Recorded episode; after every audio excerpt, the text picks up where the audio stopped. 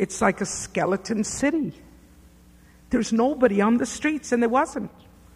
It was about 12 when we got there, about 3 when we left. There was no one, just, just sparse. But it's so interesting because then I met somebody who had just come in from downtown and said, You should see the stores. I said, There's no one in them. There was no one in the streets. He said, No, no, no, they're not in the streets. It's too cold. But the stores, shoulder to shoulder, boulder to boulder human beings. It says it looked, it looked like somebody just opened the door and everybody went in. So the cold weather has kept people from the hustling and bustling in the street, but they sure are in the stores. Well, that's Christmas. That's Christmas. I want to paint a little picture for you. Christmas back in Bethlehem. A young man and a young woman are coming down from the city of Nazareth and they're coming into the town of Bethlehem. It's interesting because Joe and I made that trip just a few days ago. And it's so interesting to be able to go that route. They weren't the happiest couple in the world. You see, she was a beautiful virgin and a lovely girl lived in the hills of Galilee. God sent an angel to tell her that she was chosen of the Lord. And she yielded and surrendered to that choice of God. But when she got back to her little town, because you see, the angel told her and she accepted. But the angel also told her that her relative Elizabeth was big with child, and that that was also a miracle. And I think Mary must have said within her heart and her mind, What's God doing? Elizabeth? She's never had a child. Zachariah? They're old. A child now, and they're so old but I'll go see. And the scripture tells us that she went. And she stayed for several months. It wasn't a just in and out visit. She stayed a while. Then came back to her hometown. She was looking pregnant. Can you see the old ladies in the town? And there are some old ladies that are unbelievable. They look into your eyes and they tell you you're pregnant. Oh, yeah. Have you ever had one look at you and say, hmm, it's a boy? They just check you out. And the buzz in the town was that this so called virgin was pregnant. And they got to Joseph's family. Your son's sweetheart isn't looking too good. You've got to do something about it. You know what the law says. They called Joseph and they said, Joseph, Mary's pregnant. And then comes the great question Is it yours? Joseph knew it wasn't. Mary knew it wasn't. What do you do? Scripture said he was a just man. The interpretation of just means he knew the word of God and respected it and lived according to the statutes. And according to the law, she had to be rejected. She could not be accepted and being just, which is a state of mind and a state of spirit. And I must make the difference because there's a state of heart which is sheer emotion. It's not that state. She knew in her mind and she knew in her spirit. Joseph didn't. And that night, when he was planning to put her aside, But his heart got the best of him. He says, I won't do it publicly. I won't do what the family wants me to do. I'll, I'll, I'll manage some way. That night, the angel of the Lord appeared to him in a dream. I love what the angel always says when he talks to us don't be afraid. Don't you love God? Because you see, when God talks to you, you are afraid. When God talks to you, the language is so different that you just hold back. When God talks to you, most of the time, you don't even think it's God. You don't. And that's why it's so important to just hang in there. Because your mind is liable to reject it as something that's yours. Have you ever had, have you ever had a moving of the Spirit of God to tell you to do something, but you think it's you, so you check it out so much that you reject what God has said.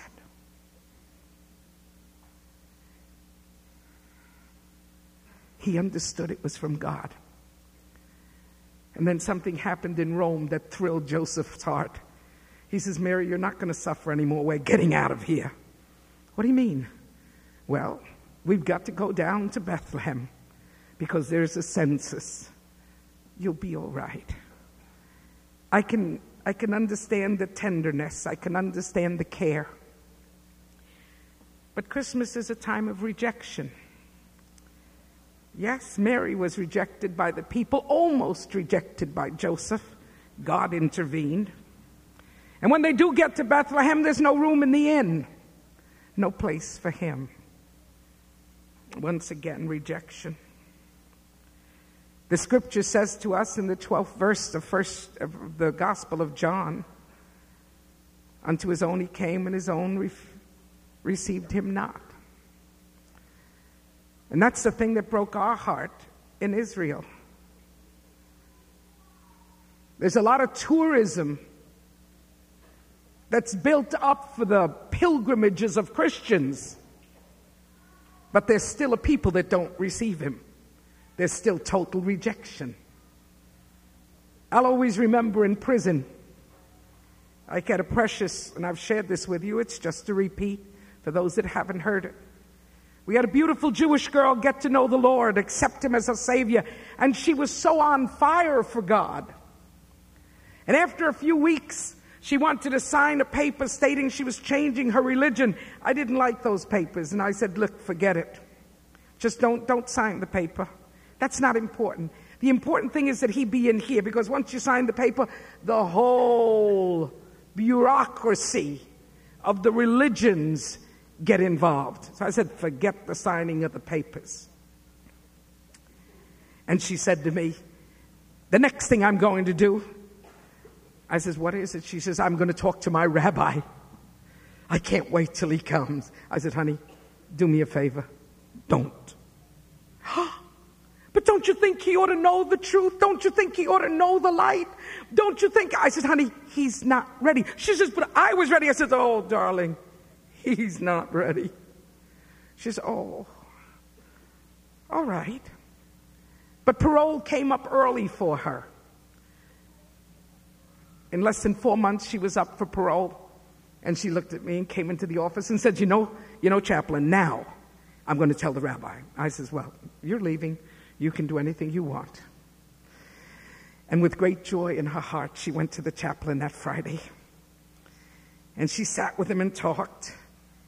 And she looked into his face and she said, Rabbi, what do you think of Jesus?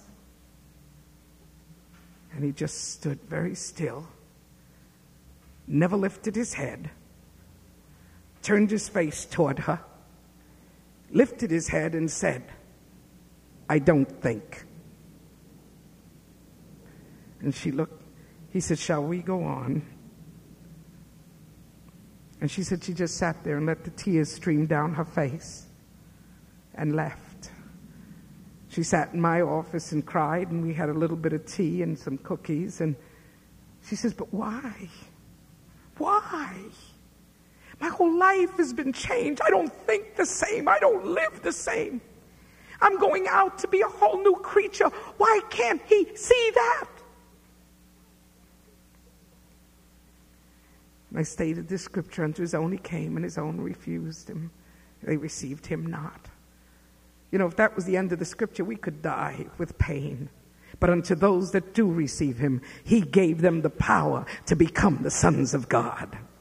And that doesn't matter if you're a Jew or a Gentile. If you receive Christ, you become a child of God.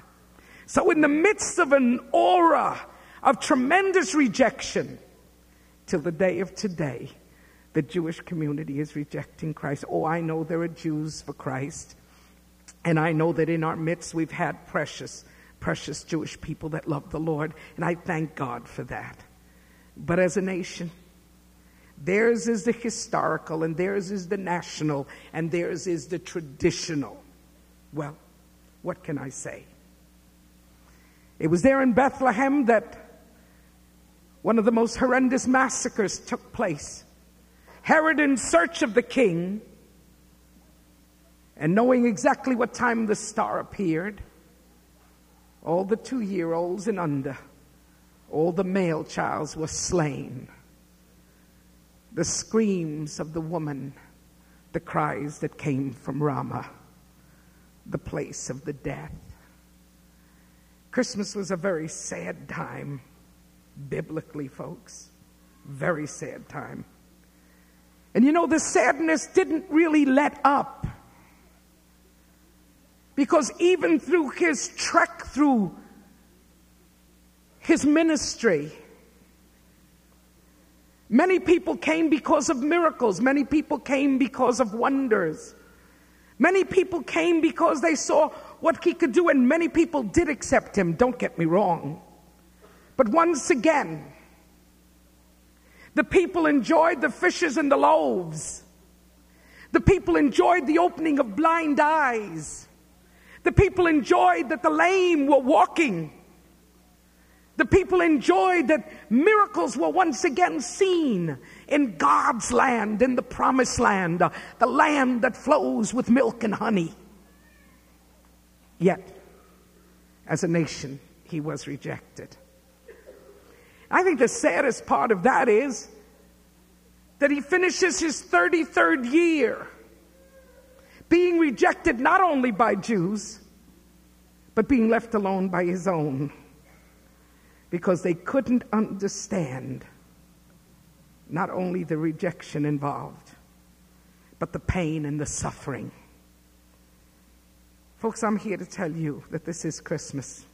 It's a time of joy, time of packages and children's and teddy bears, a time of tinsel and candy canes a time of pernil and pasteles, turkey and cranberry sauce.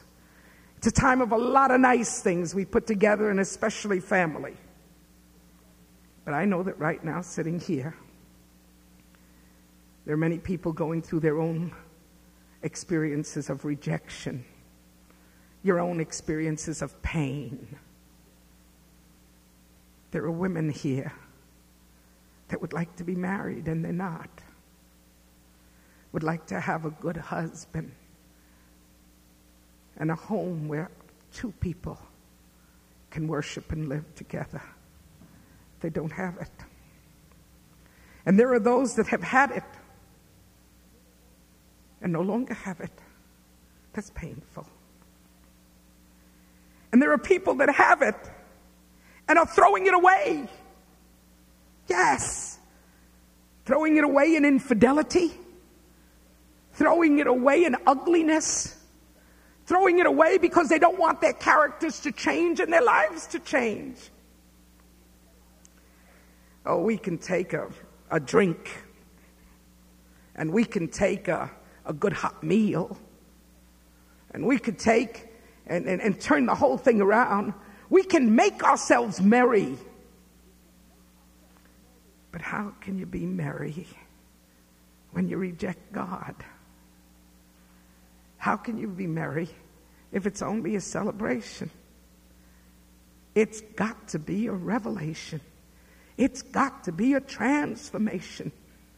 It's got to be a place where He's born in you.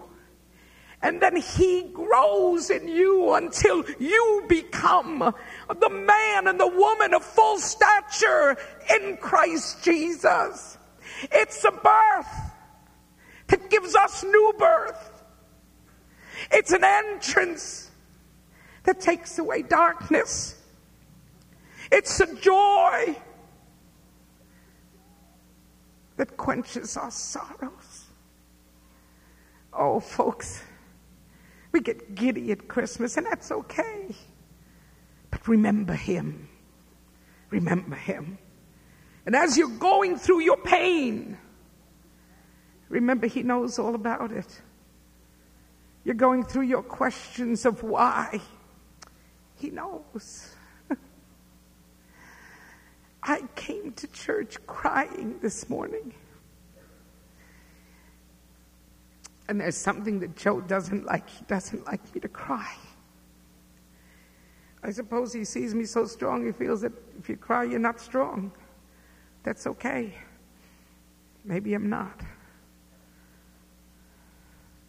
You know why I cried? Because somehow or other, you go through a time where God takes so much from you, where you have to let go of so much. But we never realize that as you let go of whatever you have to let go of, God has an abundance at the end of that surrender that's incomparable to what you have given. And this is it. This is it. The enemy would catch you up on the fact of, well, God knows what? I'm weak. God knows my need. Yeah, but He's also given His word. And don't ever think for one minute that God will give up His word for your need. He'll give you His power for your need. He'll give you His joy for your sadness. He'll give you His strength for your weakness. That's what Christmas is all about. A babe that said, I'll come in and we'll grow together. Trust Him. Trust Him. Trust Him. Trust Him.